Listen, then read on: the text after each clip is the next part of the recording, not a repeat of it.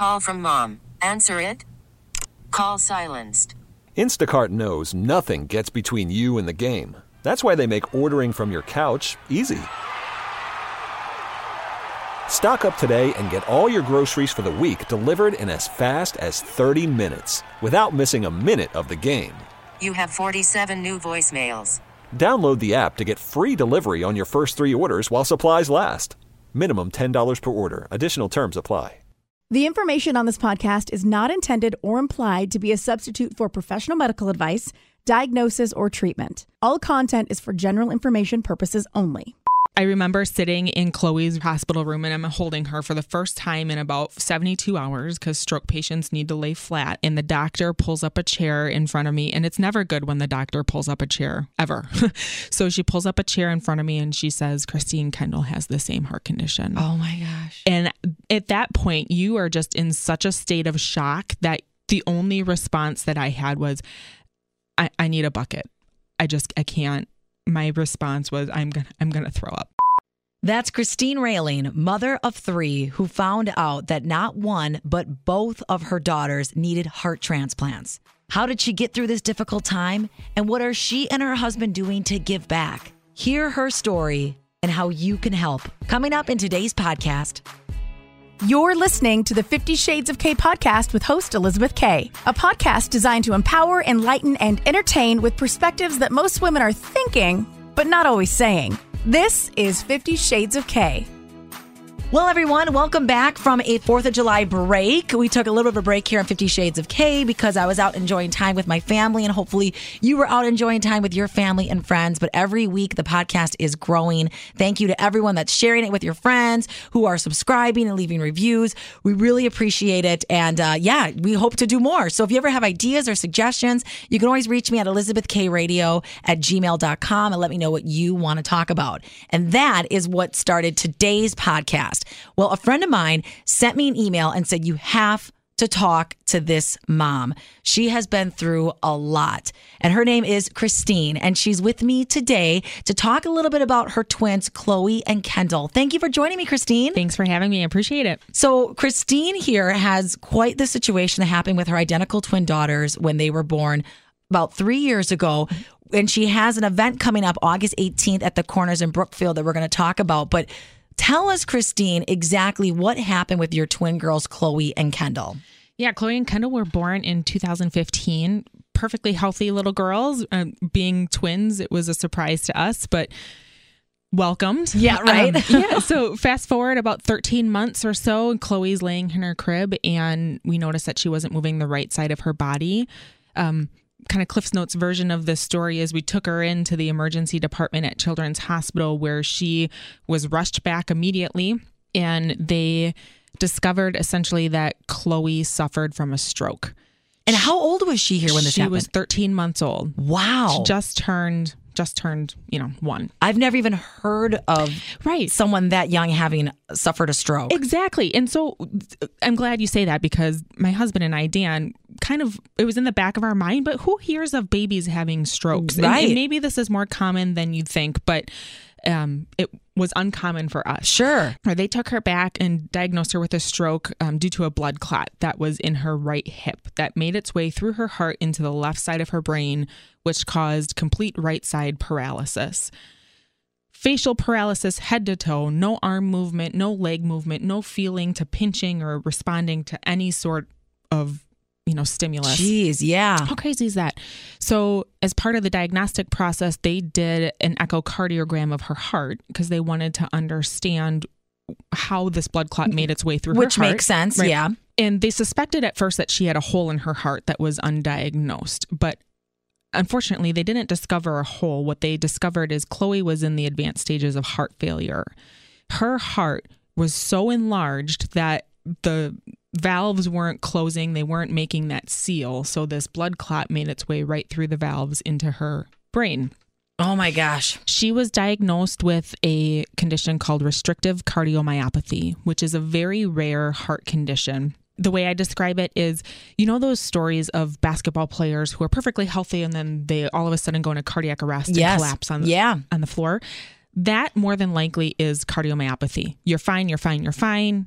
Sudden cardiac arrest. Your heart And they had no way of really knowing. Correct. Unless either one, you go into cardiac arrest, or two, you sometimes develop stroke or blood clots, excuse me. Yeah, kind of like what happened with your daughter. Okay. Mm-hmm. Right. There's five different types right now of cardiomyopathy.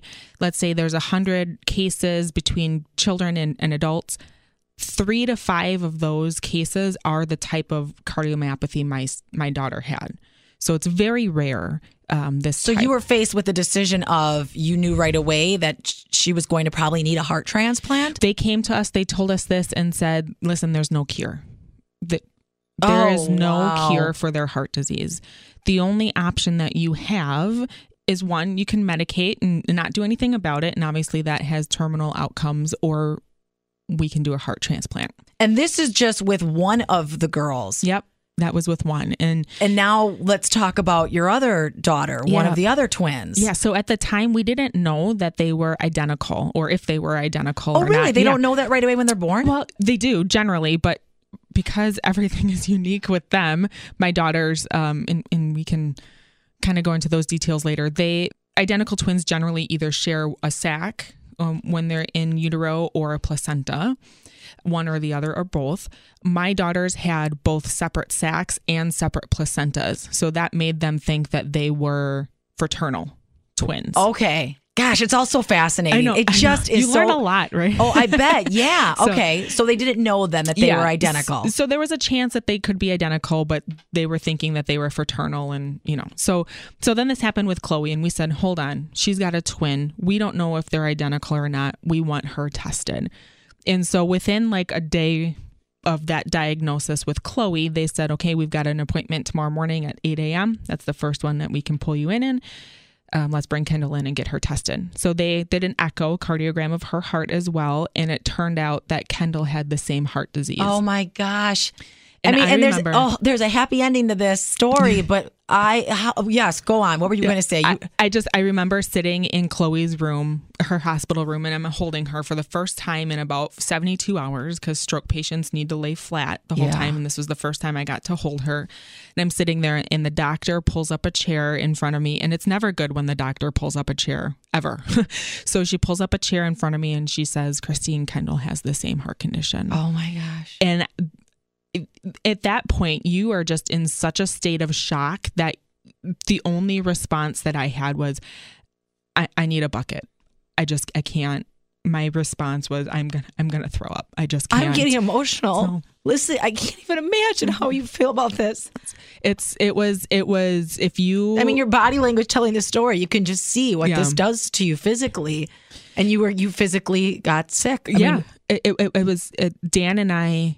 Um, my husband is an incredibly strong person. He is incredibly stoic as well. So when you meet him day to day in his daily life, he's a man of few words. You know, he's yeah. he's got personality in life and, and all that jazz. But right? he's a rock, not, right? yeah, he's not outwardly expressive, whereas I'm, you know, all over the place. But when it comes to his daughters, I mean, just seeing him be reduced down to to just his core of your world has completely shattered and this is all just in a couple of days, and to not have just had one, but now two within three days. And heart transplants are, I mean, any kind of organ transplant, you you have to go on a list and you have to wait, but time isn't always on your side. But in this case, and this is where it's tough to talk about, the heart has to be relatively the same Mm-hmm. age, so you have to get another Baby, another child's heart. they said that uh, so so when you Two of you- them. when you list for transplant there's a whole bunch of different factors that go into finding that match. And one of them is size. So chloe's about 13 months old right now. They said her heart was so enlarged that the size that they would be looking for was about the size of a three-year-old anywhere Okay. from two to three years old because the cavity in her chest was that large they could take a, a heart that Yeah. size Okay. You were, I mean, thinking a million thoughts. Obviously, I mean, you, your your world completely changed in Mm-hmm. that moment. Completely changed. yeah and, and just And what did you do next, though? What what did they say? Okay, we'll put you on a list. I mean, the next step actually after that was just so you know, this is a genetic defect. And so now we need to test you and Dan oh and wow, your son as well. because you have Max, Yep. who's the oldest. Yep. He's four. Um, so the next day, right after Kendall, all three of us then got um, an echo of our hearts, blood testing, genetic testing, etc. Fortunately, I just remember this so vividly. We got Max tested. I mean, we just got the news that Chloe needs a transplant.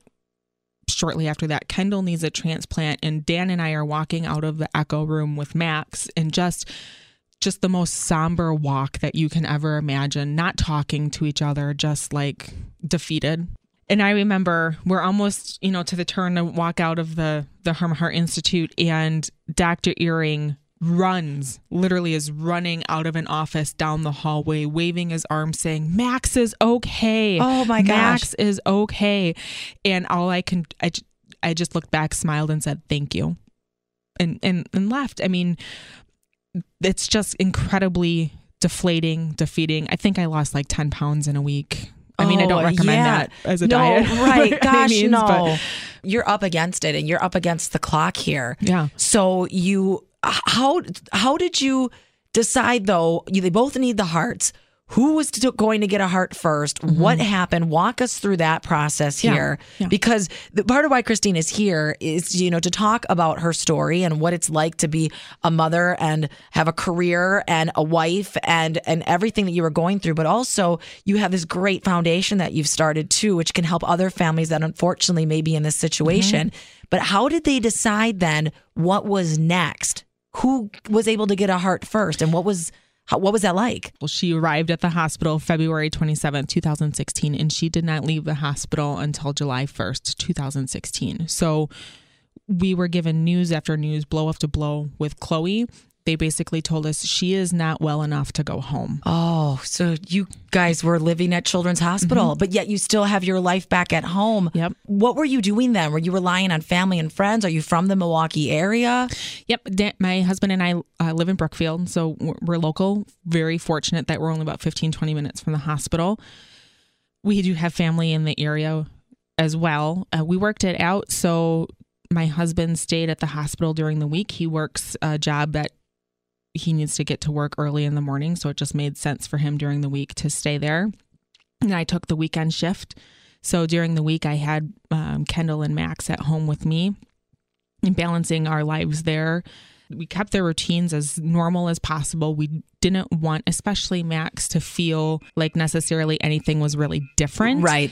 I mean, they're two, one and two. So how much can you really yeah, they, they really right? can't understand much of what's going on at all. We would have him come to the hospital, have her come to the hospital to visit. And so he kind of would get this understanding and appreciation for why daddy's not home. And it's not, he's going to visit and stay with Chloe and Chloe's sick and Chloe needs a new heart and you know those types of things. So kind of introducing the topic to him. Yeah yeah trying to explain it to him so he can understand mm-hmm. it and then how quickly did they get their hearts?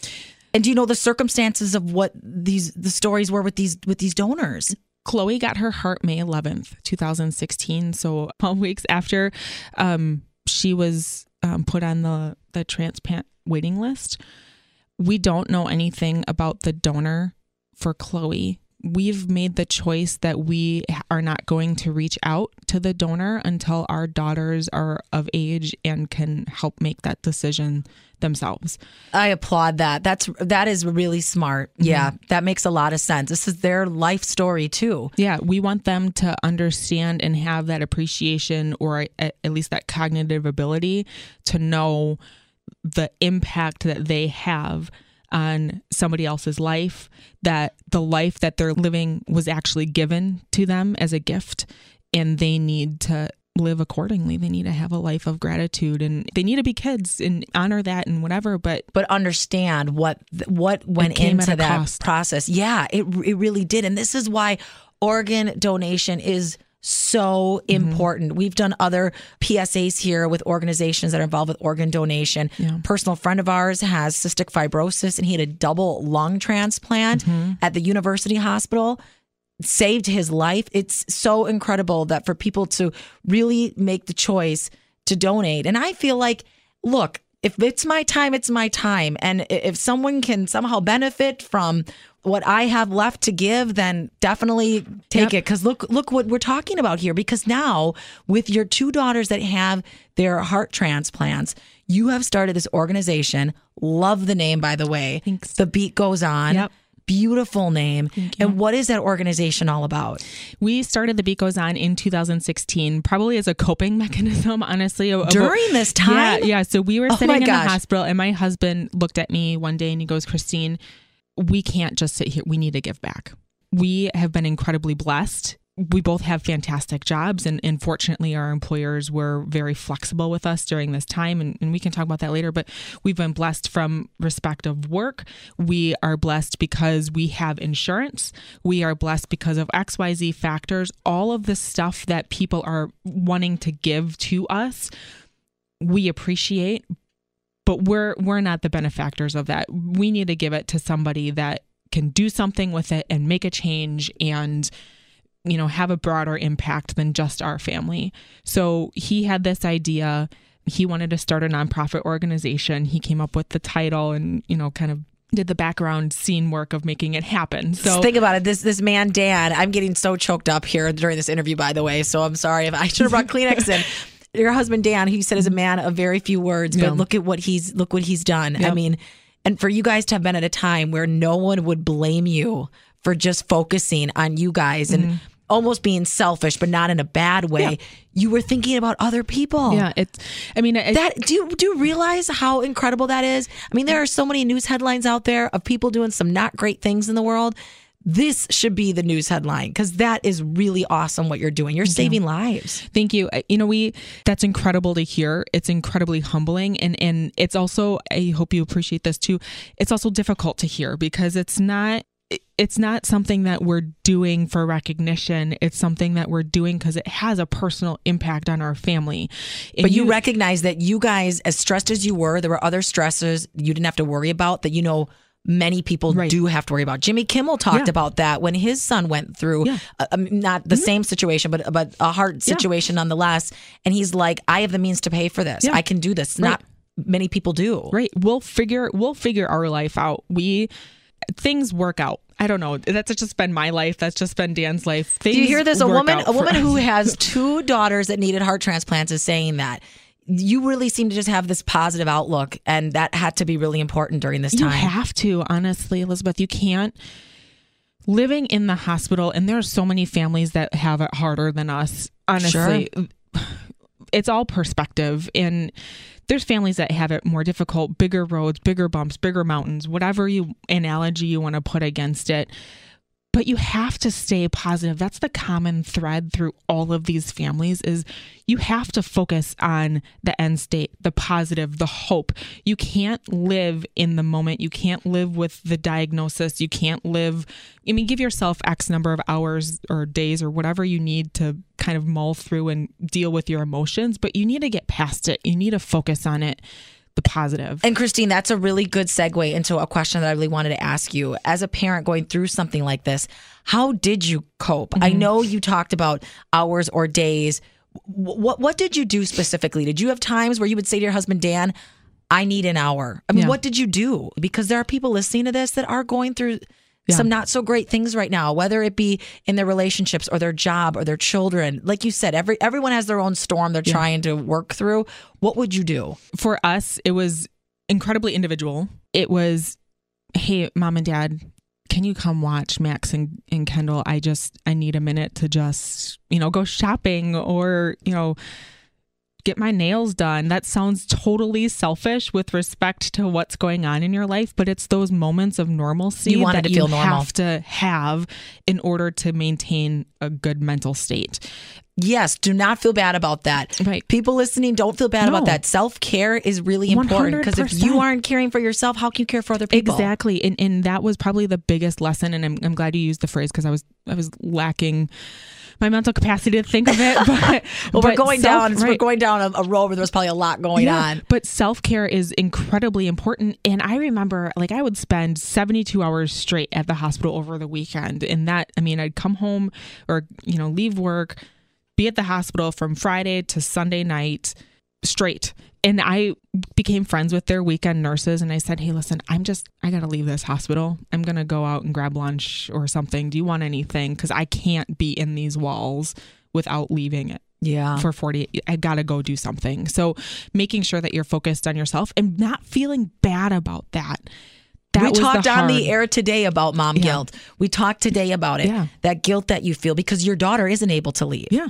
Did it almost make it just somewhat easier that she was so young and, and didn't really comprehend perhaps what she was missing out on? Or did that make it harder? No, that's a really good question. I think in some respects it did make it easier because I didn't she didn't have to have a whole lot of entertaining. She's still taking long naps, especially since she's so sick. She was taking longer naps. I wouldn't leave when she was awake.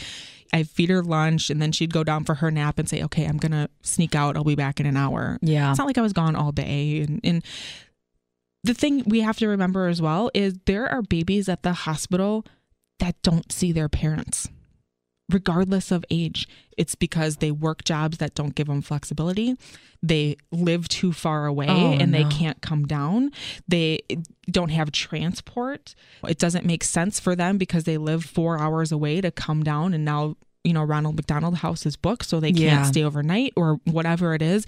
So the fact that I was there and Dan was there as often and as much as we could be is phenomenal. And this is also a, a really good time to, to point out the special people that work at Children's Hospital. Mm-hmm. We work a lot with Children's Hospital, and they are the best. They really care about their Mm-hmm. patients. And when you talk about these children that are there without their parents, which, you know, it sounds like the parents would love to be there, but Oh, just yeah. Mm-hmm. can't because of circumstances.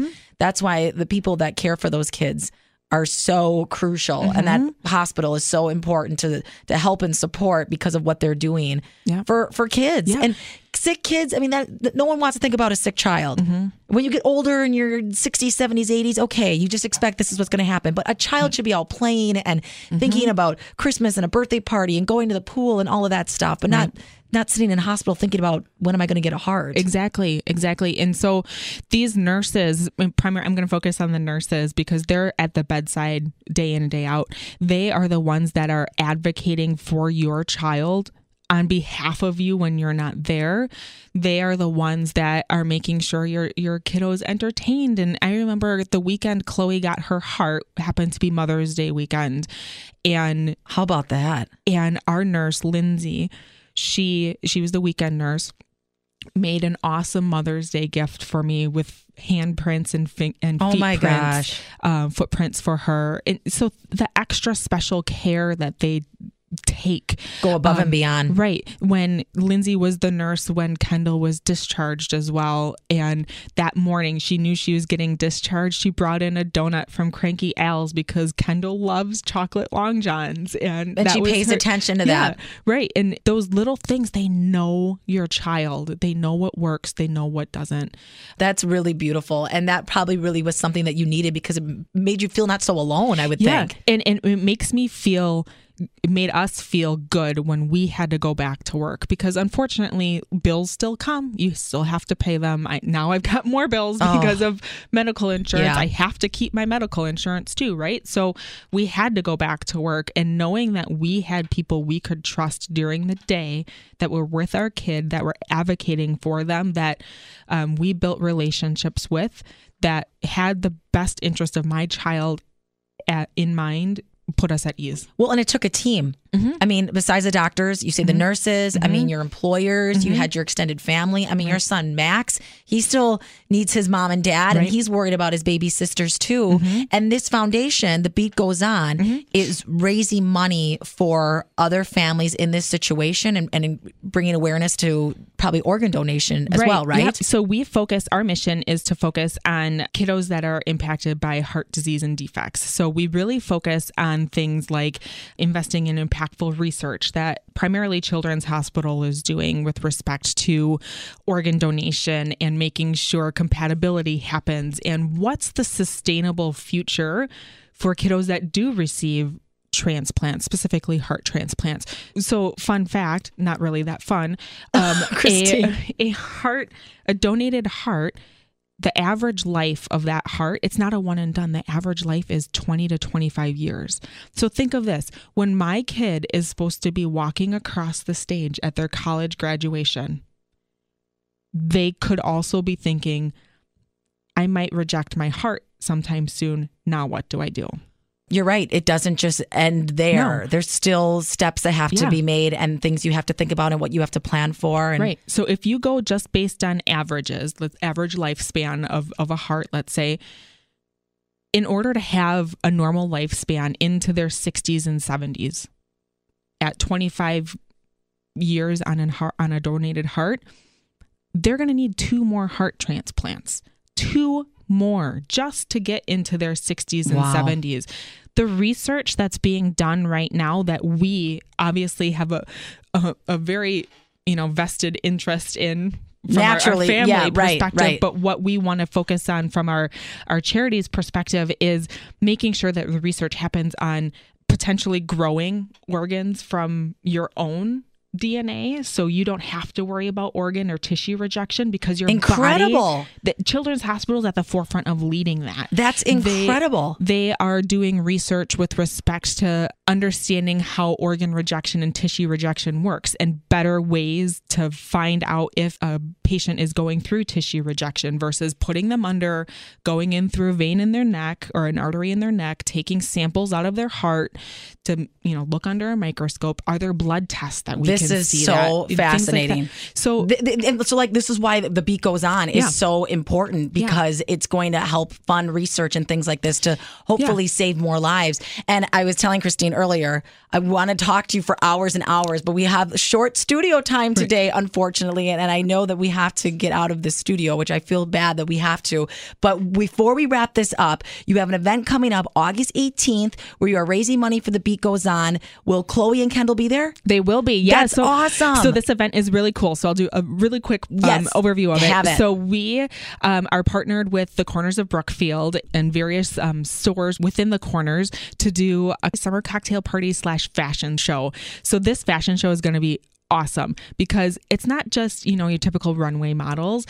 We are featuring three heart families and three heart kiddos Oh, specifically. yay, so they are going to be on stage with their support network. That's We're going to tell their story. We're giving them a platform to show that they are awesome. They are special. They are unique. Their story is phenomenal. and the beat goes on And the beat goes on. It And does. so what time is it going to happen? 6.30 to 9.30 tickets are available on our website thebeatfoundation.com we're running ticket promotion. So get a, a t-shirt with your ticket sales from now until the 16th sorry i don't know when No, when that's that's totally fine. We're gonna link it all up at 991themix.com. Okay, so go to perfect. 991themix.com. You'll find information there.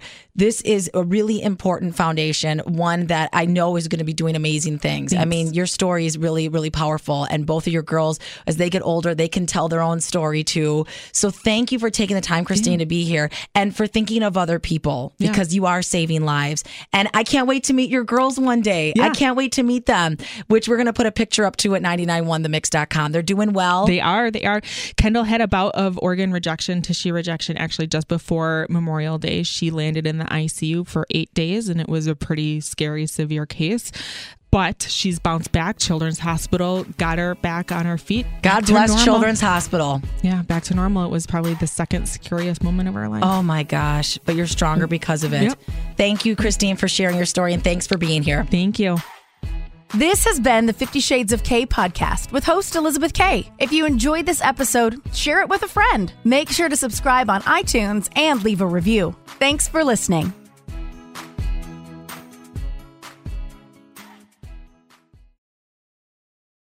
This episode is brought to you by Progressive Insurance. Whether you love true crime or comedy, celebrity interviews or news, you call the shots on what's in your podcast queue. And guess what? Now you can call them on your auto insurance too with the Name Your Price tool from Progressive. It works just the way it sounds. You tell Progressive how much you want to pay for car insurance, and they'll show you coverage options that fit your budget. Get your quote today at progressive.com to join the over 28 million drivers who trust Progressive. Progressive Casualty Insurance Company and Affiliates. Price and coverage match limited by state law.